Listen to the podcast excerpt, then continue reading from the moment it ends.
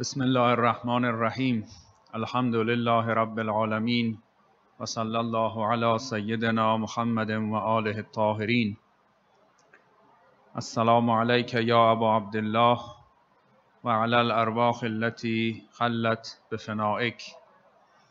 درود خداوند به روان پاک امام حسین علیه السلام و یاران با وفای ایشان که ندای حق طلبی آنها گوش تاریخ رو پر کرده است و از ورای زمانها و زمینها به ما رسیده است و از خداوند می خواهیم که ما ندای حق طلبی و درس آزادی و آزادگی و وفاداری و ایمان و عشق رو که می توانیم در محضر این بزرگواران بیاموزیم به خوبی بیاموزیم و از این گوهری که به دست ما به ارزانی رسیده است به خوبی استفاده کنیم.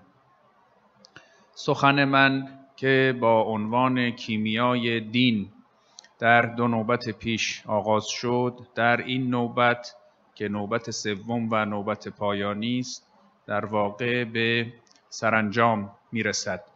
در باب کلام نورانی امام حسین علیه السلام سخن می گفتیم که فرمودند ان الناس عبید الدنیا و دینو لعق علی السنتهم یهوتونه ما درت معایشهم فاذا محسوا بالبلاء قل الدیانون. به راستی که مردم بنده دنیا هستند و دین هم چیزی جز بر سر زبانهای اونها نیست و تا وقتی گرد همین سطح ظاهری دین میگردند که زندگی معیشتی اونها در واقع به خوبی بچرخد و هنگامی که بلایی در رسد و سختی پدید آید و آزمونی فرا برسد آن موقع دینداران قلیل و اندک خواهند بود. در این نوبت در باب قسمت پایانی این کلام یعنی فاذا محسوا بالبلاء قلت دیانون قدری با شما سخن خواهم گفت. عنوان این نوبت رو محک تجربه گذاشتم و این عنوان رو از بیت حافظ گرفتم که خوش بود گر محک تجربه آید به میان. تا سیه روی شود هر که در او قش باشد. خب در دو نوبت گذشته در باب اقلانیت سخن گفتیم و این که در واقع وقتی کسی در معرض انتخاب بین دو امر است اقلانیت اقتضا می کند که امر برتر رو انتخاب بکند نه امر فروتر. و اگر امر فروتر رو انتخاب کرد در واقع برخلاف مسیر عقل گام برداشته است و به زبان دینی که ما امور رو به دنیایی و آخرتی تقسیم می کنیم یعنی امور نزدیکتر و فروتر و امور دیگر که می شود امور برتر و اموری که منافع اونها دراز مدت تر است. اگر کسی امور فروتر و پستر و نزدیکتر رو برگزید و امور زودگذر رو بر امور دراز مدت ترجیح داد در واقع بنده دنیا شده است. خودش رو به امر فروتر رضایت داده است. این اقلانیتی که در اینجا از اون سخن می‌گوییم البته یک اقلانیت همه جانبه کامل دراز مدت است. این رو در نظر داشته باشید. گاهی دوستانی می‌پرسند که اقلانیت ابزاری جریانش چیست؟ اون سه تا شرطی که من برای اقلانیت دیروز برشمردم اگر به خاطر داشته باشید گفتم که وقتی ما به دنبال هدفی هستیم در واقع شرط اول اقلانیت این است که هدف درستی انتخاب بکنیم. شرط دوم این است که برای رسیدن به اون هدف وسائلی برگزینیم مسیرهایی واسطه های ابزارهایی برگزینیم که ما رو به اون هدف برساند. و شرط سوم این است که ارزش وسیله از ارزش هدف بیشتر نباشد. ما جنس گرانبهایی رو ندهیم که جنس ارزان قیمتی رو بگیریم که این خود عین خسران است. اقلانیت ابزاری در واقع یک بخش کوچکی از اقلانیت است. در اقلانیت ابزاری که حالا بحث هایی در فضای فلسفی دارد. در اقلانیت ابزاری اولا اهداف از هیته اقلانیت خارجند. در واقع هرچه که میل شما می‌کشد می‌تواند هدف شما باشد. فقط اقلانیت به شما کمک می‌کند که اقلانیت ابزاری به شما کمک می‌کند که راهی پیدا کنید که به سریعترین شکل و به نزدیکترین صورت به هدف خود برسید. این هدف رو دیگه شما بر اساس خواسته ها و میل خودتون انتخاب کرده اید عقل بر اون حاکم نیست. و همچنین در اقلانیت ابزاری بحث ارزشی در واقع فقط شامل ارزش های مادی می شود در حالی که به ترتیبی که من در نوبت پیش خدمت شما گفتم وقتی می گوییم که ارزش وسیله بیشتر از ارزش هدف نباشد در اینجا ارزش شامل امور عاطفی می شود شامل امور معنوی امور اخلاقی می شود و همچنین این ارزش ارزش دراز مدت است و گاهی شما یه کاری می کنید یه زحمتی می کشید در واقع این رو وسیله قرار می دهید به خاطر اینکه دوست دارید به یه ثواب اخروی برسید. یعنی یه منفعتی رو در نظر دارید که اون منفعت قرار است پس از مرگ و در جهان آخرت و در قیامت به شما برسد. خب این هم خودش یه جور محاسب است. در اقلانیت ابزاری در واقع خیلی محدوده عقل رو تنگ کردند هم مربوط به فضای مادی است و هم اینکه ارزش ها فقط ارزش های مادی هستند و هم این که اهداف فقط اهدافی هستند که بر اساس میل شما انتخاب شده و بر اونها معیارهای اقلانی حاکم نیست. ما منظور اون اقلانیت ابزاری نیست. من از یک اقلانیت همه جانبه دراز مدت کامل سخن می‌گویم. که در این قرائت از اقلانیت و در این فرمولی که از اقلانیت من خدمت شما عرض می کنم امور اخلاقی، امور معنوی، امور اخروی و به ویژه رضایت الهی که به ترتیبی که دیروز خدمت شما گفتم به نحوی که دین به ما می آموزد رضایت خداوند در واقع بالاترین هدف است. و به این ترتیب در واقع این اقلانیتی است که نه تنها با دینداری سازگار است بلکه عین دینداری است. خب وقتی زندگی داد و ستد است و وقتی که ما در جریان این داد و ستد تصمیم گیری می کنیم و وقتی قرار است اقلانی باشیم و در تصمیم گیری های خودمون امور فروتر رو بدهیم تا امور فراتر رو بگیریم و وقتی مثلا عمر خودمون رو میگذرانیم چیزی به دست بیاوریم که ارزشش بیش از این باشد نه اینکه یه چیزی که در واقع ارزش گذران عمر رو نداشته باشد و در پایان عمر پشیمان باشیم. اگر این چنین است در واقع در مسیر زندگی ما وقتی به ناملایمات هم دچار می‌شویم وقتی به مشکلات هم دچار می‌شویم وقتی به بیان دینی بلایی در می‌رسد که بلا هم به معنی مشکل و مصیبت است و هم به معنی آزمون یعنی به لحاظ دینی بلاها به یه ترتیبی آزمون هم هستند وقتی چنین اموری سر راه ما سبز می شوند در واقع اینها هم در جریان اون تصمیم گیری های ما در جریان اون داد و ستد ما که ما بخشی از عمر خودمون رو می دهیم بخشی از انرژی خودمون رو می دهیم و چیزهایی قرار است به دست بیاوریم این بلاها این ابتلاها این مصیبتها این سختیها هم در واقع پله هایی در مسیر تکامل ما هستند و ما در عبور از اینها رشد می‌کنیم. اگر قرار است که رشد انسان و ساخته شدن شخصیت انسان به شکلی که وقتی اون شخصیت اصلش بروز می‌کند در قیامت به شکلی که در آموزه های دینی آمده و در واقع همه امور دیگر از انسان فرو میریزد و فقط اون گوهر شخصیتی که انسان در طول زندگی خودش ساخته است اون بروز می کند اگر قرار است چنین باشد دیگه این بحثی نیست که شما چه میزان در آسایش زیسته اید چه میزان در سختی زیسته اید این بلا و آزمون به چه ترتیبی به شما رسیده است؟ مهم این است که از این فراز و نشیب زندگی از این تلاطم زندگی از اینکه یک روزی انسان سالم است و یک روزی بیمار است یک روزی در امنیت است یک روزی در ناامنی یک روزی در ثروت است یک روزی در فقر. مهم این است که در این چرخش روزگار در نهایت چه از او میماند؟ در نهایت گوهر خودش رو و شاکله شخصیت خودش رو چگونه می‌سازد؟ چون به هر ترتیب همه انسان ها سرمایه عمر خودشون رو در میبازند. یعنی همه انسان ها به پایان عمر می‌رسند و حداقل تا کنون در عمر در واقع بشر کسی نمانده است همه مرده اند و چون چنین است در واقع چیزی که میماند از زاویه اقلانیتی که در او اخلاق و معنویت هم منظور شده باشد چیزی که میماند این است که انسان از زندگی خودش چه حاصل کرده است. خب بنابراین در این کلام امام ما به ترتیبی که تحلیل کردیم در واقع یک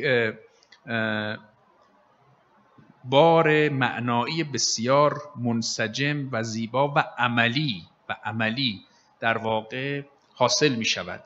پس امام ابتدا میفرمایند که مردم بنده دنیایند. عموم مردم این چنینند. اگر شما می‌خواهید جزو عموم مردم نباشید در واقع باید با تقویت عقل خودتون با تقویت اراده خودتون با تقویت اخلاق خودتون با تقویت امور معنوی در خودتون خودتون رو جدا بکنید. مثل این است که شما بخواید خلاف جریان آب شنا کنید. عموم مردم در حال انتخاب هایی هستند که امور پایین رو برمیگزینند عمر شریف خودشون رو می‌دهند فقط برای اموری که در واقع چند سباهی با اونهاست و از این جهت زیان می‌کنند. اگه می‌خواید شما زیان کار نباشید پس بنده دنیا نباشید. یعنی امور فراتر رو برگزینید و بعد در باب دین هم فرمودند که این دین هم برای همون عموم مردم که اهل انتخاب های اشتباه هستند این دین هم وسیله است. یعنی دین رو هم که امر شریفی است خرج می‌کنند مثلا برای اینکه شهرت به دست بیاورند و یا ثروت به دست بیاورند یا کلاهی سر کسی بگذارند دینشون هم در واقع ابزار معیشت اونهاست. گاهی ابزار فریب است برای اونها. و از این جهت در واقع دینداری به جای اینکه در جهت رشد اونها باشد در جهت سقوط اونهاست. و وقتی به بلا و مصیبتی گرفتار می آیند دیگه همون دینی که در سطح زبان اونها هم بود دیگه کمکی به اونها نمی کند و اون رو کنار می‌گذارند. ببینید در امور معنوی وقتی ارزش ها رو مقایسه می کنیم امور شریفتر سختتر به دست می آیند اما اگر به دست بیایند بهتر میمانند. شما فرض کنید از مال خودتون خرج می‌کنید مثلا هدایایی به دوست خودتون می‌دید. از وقت خودتون خرج می‌کنید احوالش رو می‌پرسید. با او مصاحبت می‌کنید. تا این دوستی مستحکم می‌شود. وقتی شما یه دوست صمیمی خوبی دارید بعدا در تلاطم های روزگار این دوست با شماست. حتی در سختی های روزگار دل شما به دوست شما نزدیکتر می شود این دوستی یک شبه به دست نمیاد گوهر شریفی است اما به خوبی میماند. حالا فرض کنید شما با یک کسی رابطه ای دارید فقط رابطه تجاری یعنی دوستی نزدیکی نیست شما فقط دارید با هم کار می‌کنید و در واقع در کسب و کار با هم رابطه دارید. یه سختی یه مشکلی هم پیش بیاد خب شما این دوست رو ترک می‌کنید به سراغ یه نفر دیگه میرید. به خاطر اینکه در واقع روی اون گوهر دوستی که شما سرمایه گذاری نکردید شما دنبال سود دیگری بوده اینها مهمه.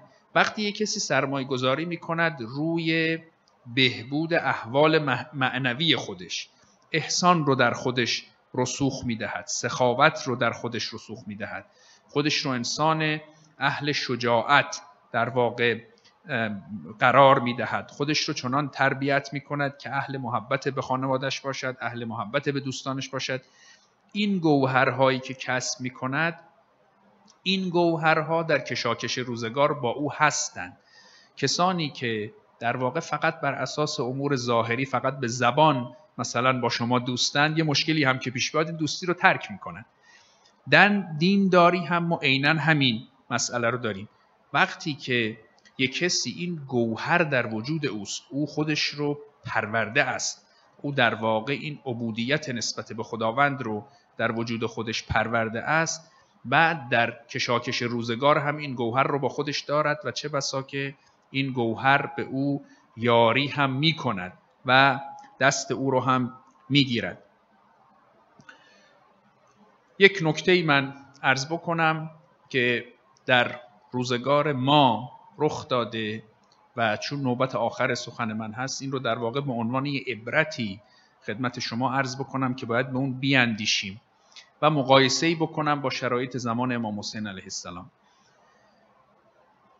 یک بیت جالبی مولوی دارد که می‌گوید مؤمنان باشد که اندر جزر و مد کافر از ایمان او حسرت خورد. خیلی نکته جالبی است. به این بحث ما به فعضا محسو بالبلا قلت دیان اون ربط داره. که امام حسین میفرماید که این آدم هایی که دینشون فقط بر سر زبان اونهاست اینها همین که یه بلایی برسد اینها ول می‌کنن.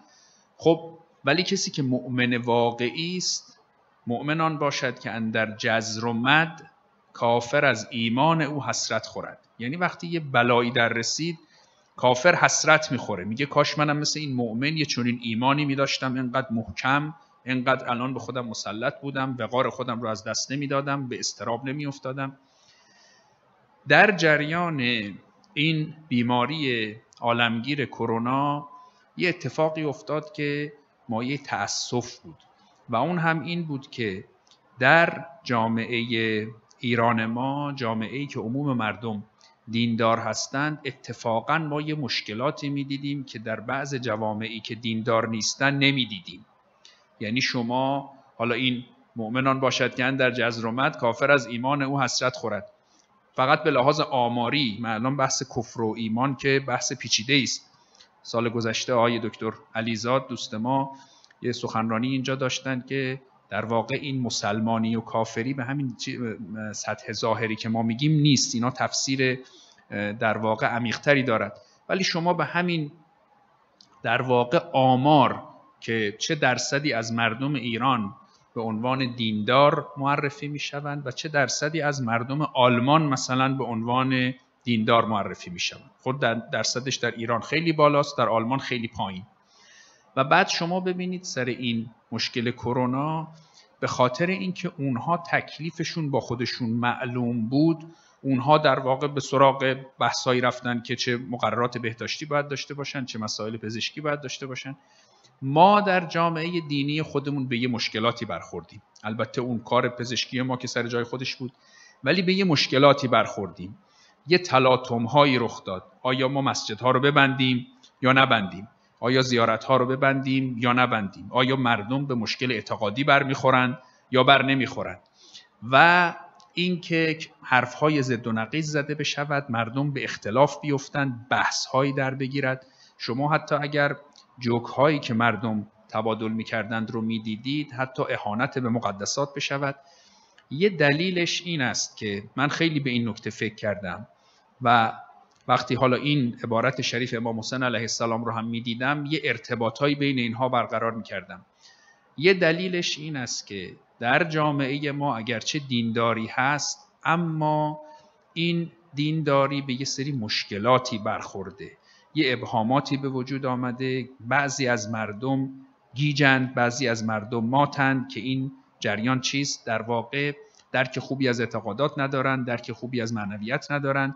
و این دینداری گاهی به جای اینکه عامل نجات بشود به جای اینکه اون گوهری باشد که اندر جزرومت کمک بکند تبدیل به یه امر دست و پاگیر می شود در زمان امام حسین همین اتفاق افتاده بود. در واقع از بعد از حضرت علی علیه السلام به خاطر اون حاکمیت معاویه و اتفاقاتی که افتاد این مشکل در جامعه اسلامی بود و در زمان امام حسین به اوج خودش رسیده بود که مردم سرگردان شده بودند. امام حسین علیه السلام محور حقیقت بود. یعنی یک کسی بود که وقتی از مردم می‌پرسید آیا منو نمی‌شناسید؟ همه می‌گفتن چرا ما به خوبی می‌شناسید وقتی می‌گفت خب برای چی با من دارید میجنگید؟ اینها جوابی نداشتن به سبب اینکه مردم گیج شده بودند. یعنی به ذهن خودشون مسلط نبودند. به دین خودشون مسلط نبودند. به ایمان خودشون مسلط نبودند. دیشب اشاره به خطبه منا کردم که دو سال قبل از واقعی کربلا بوده. دو سال قبل از واقعی کربلا تازه معاویه از دنیا رفته بود. امام حسین به بزرگان دین میفرمود که شما بزرگان دینید. نان اسلام رو خورده اید به اسم اسلام مردم به شما احترام می‌گذارن. مردم شما رو سر خودشون می‌گذارن. مردم اینقدر قدر و منزلت برای شما قائلن. اما شما هیچ کاری برای این مردم نکرده اید هیچ حقی رو برای مردم روشن نکرده اید هیچ باطلی رو اصلاح نکرده اید دیروز عرض کردم این مطلب و این خودش نشان می‌دهد که امام حسین نکته رو خیلی زود متوجه شده بود که این مردم گیجن.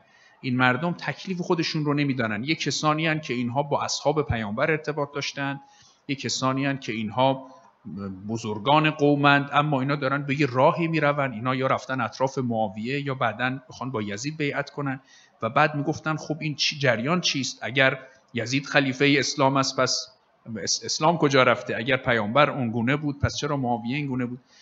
این نکته ها نکته های مهمی است و بر ما لازم است. ما که این گوهر محبت امام حسین علیه السلام در دل ما هست و مثل یه مغناطیسی ما رو می‌کشد که یه جایی گرده هم بنشینیم. حالا یا حضوری یا از طریق اینترنت با هم گفتگو بکنیم. این رو باید غنیمت بشمریم. این موضوعات رو با هم حلاجی کنیم. بالاخره تکلیفمون رو با خودمون روشن بکنیم. ما سر مستحباتی به اختلاف برمیخوریم که بالاخره زیارت رو مثلا بریم یا نرویم. تا چه برسد به واجبات تا چه برسد به اعتقادات چه برسد به اصل ایمان. وقتی این چنین است ما باید بر خودمون بترسیم. ما که به امام حسین عرض می‌کنیم که یا لیتنا کننا معکم فافوز معکم کاش ما با شما بودیم. خب اگر ما در اون زمان بودیم آیا جز کسانی بودیم که فضا برای ما خیلی روشن بود؟ می‌تونستیم خیلی خوب تشخیص بدیم که ما باید بریم پشت سر امام حسین؟ یا خدای نکرده ما هم جز اون قومی بودیم که در این تلاطم سر در نمی آوردیم جریان چیست و به هر حال ما هم گیج و مبهوت بودیم. این خیلی نکته مهمی است به هر حال من سخن رو تمام می کنم به این اشاره بکنم که ما به عنوان دوستداران امام حسین علیه السلام هرچه که دینداری خودمون رو پاکیزه تر، اقلانی تر، اخلاقی تر بکنیم و هرچه که بتوانیم تصویری که از دینداریم برای خودمون روشن باشد برای دیگران روشن باشد به این صورت حتی شاید بتوانیم کسانی رو هم به این سمت بکشیم کسانی رو هم پای در واقع درس نورانی امام حسین علیه السلام بکشیم. وگرنه بیشتر ما مردم رو دفع خواهیم کرد. در دفتر پنجم مصنوی دو تا داستان خیلی جالب هست. یکی اینکه کسانی در زمان بایزید بستامی به یه شخصی که مؤمن نبود می‌گفتند که تو چرا مؤمن نمی‌شوی؟ این شخص می‌گفت که اگر ایمان اون چیزی است که بایزید دارد من طاقتش رو ندارم. اگر ایمان این چیزی است که شما دارید من اصلا هیچ میلی ندارم. خیلی جالبه. گفتین ایمان اگر هست ای مرید آن که دارد شیخ عالم بایزید من ندارم طاقت آن تاب آن. کانفوزون آمد ز کوشش های جان. باز ایمان خود گر ایمان شماست نه بدان میل استم و نه مشتهاست. گفت اگر این ایمان که شما میگید این چیزیست که شما دارید من اصلا هیچ علاقه به این ایمان ندارم. شما چیکار کردید با این ایمان خودتون؟ آن که صد میلش سوی ایمان بود چون شما را دید آن فاتر شود. کسی میل به ایمانم داشته باشه سراغ شما بیاد بیخیال میشه. این نکته مهمی است. و یه داستان دیگر هم بله داستان دیگر هم دارد که خیلی جالبه. این رو خدمت شما عرض بکنم. و سخن رو تمام بکنم. که می‌گوید یه شخصی بود یه مسلمانی و رفته بود در محله که مسلمان نبودند اونجا اذان می‌گفت و صدای بسیار نازیبایی داشت و می‌رفت و به آهنگ زشتی در اونجا اذان می‌گفت. رفقاش بهش می‌گفتن که تو نرو این محله اینا نامسلمونن شما میری اونجا ممکنه یه وقت یا آسیبی به تو برسونن. ولی این گوش نمی‌داد. می‌رفت و در اون محله اذان می‌گفت به بانگ زشت. یه روزی این رفقا دیدن که یه مردی آمده و میگه که این معزن کجاست؟ اینا ترسیدن. گفتن آقا شما می‌خوای آسیبی بهش برسانی؟ گفت نه من این نقل و نبات و خلعت و خلاصه کلی هدیه آوردم می‌خوام بهش بدم. به خاطر اینکه من یه دختری دارم این یه مدتی بود که میل به اسلام پیدا کرده بود. پاشو تو یه کفش کرده بود که مسلمان بشود. و من هرچه هم باش بحث می‌کردم نمی‌تونستم که قانعش بکنم که مسلمان نشود. تا اینکه این معزن از راه رسید. از وقتی که این شروع کرده به از آن گفتن این دختر ما میلش به اسلام کاملا از بین رفته و در واقع حالا من خوشحالم از اینکه این دختر ما دیگه دست از اسلام آوردن کشید و این معزن بداهنگ شما در واقع کاری کرد که ما هرچه تلاش کردیم نمی‌تونستیم بکنیم و این دیگه از اسلام سرد شد. این نکته مهمی است. اگر ما این کیمیای دین بتواند وجود ما رو متحول بکند مثل وجود ما رو به زر تبدیل بکند اونگاه ما هم خواهیم توانست هم برای خودمون مفید باشیم هم برای دیگران مفید باشیم. این گوهر رو با خودمون داشته باشیم. گوهری که حاصل زندگی ماست اون موقع خواهد ارزید که ما زندگی خودمون رو صرف این گوهر کرده باشیم. اون موقع این گوهر به دیگران هم سودی خواهد رساند. وگرنه در واقع زیانکار خواهیم بود. اینها حالا امور شخصی است. در امور اجتماعی هم عرض کردم. متاسفانه اجتماعات ما الگوی خوبی برای اجتماعات دیگر نیستند. این چنین نیست که دیگران بگویند که خوشا به احوال اینها که چه خوب مردمانی ما هم برویم مثل اینها بشویم. ما اتفاقا متاسفانه شما مردم رو ببینید. مردم ما به جوامع دیگر حسرت می‌خورند که این بسیار تلخ است.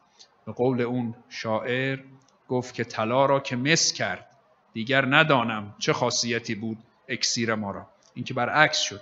ولی ما انشاءالله به لطف خداوند این چونین نباشیم و در واقع دست از مثل وجود چو مردان ره بشوی تا کیمیای عشق بیابی و زر شوی. امیدوارم که ما از این کلام امام حسین درس گرفته باشیم. این کلام نورانی بسیار عمیق است. چه بسیار تفسیرهای دیگری تحلیلهای دیگری هم در زیل این کلام بشود کرد. من از زاویه بحثای اقلانیت در واقع سعی کردم توضیح کوچکی در حد بزاعت خودم که البته بسیار کم است در زیل این کلام نورانی بدهم. امیدوارم که ما جز به بندگان دنیا نباشیم دینداری ما در سطح زبان ما نباشد. دینداری خودمون رو نخواسته باشیم خرج زندگی خودمون بکنیم بلکه زندگی خودمون رو خرج رسیدن به اون گوهرهای دینداری بکنیم و هنگامی هم که بلا در می‌رسد ما با قوت ایمان خودمون با قوت عقل و اخلاق و معنویت خودمون بتوانیم خودمون رو حفظ بکنیم و برای دیگران هم الگوی شایسته باشیم. از خداوند بزرگ میطلبیم که ما رو شاگردان خوبی در محضر امام حسین علیه السلام قرار بدهد. اللهم اجعل محیانا محیا محمد و آل محمد و مماتنا ممات محمد و آل محمد. و السلام علیکم و رحمت الله.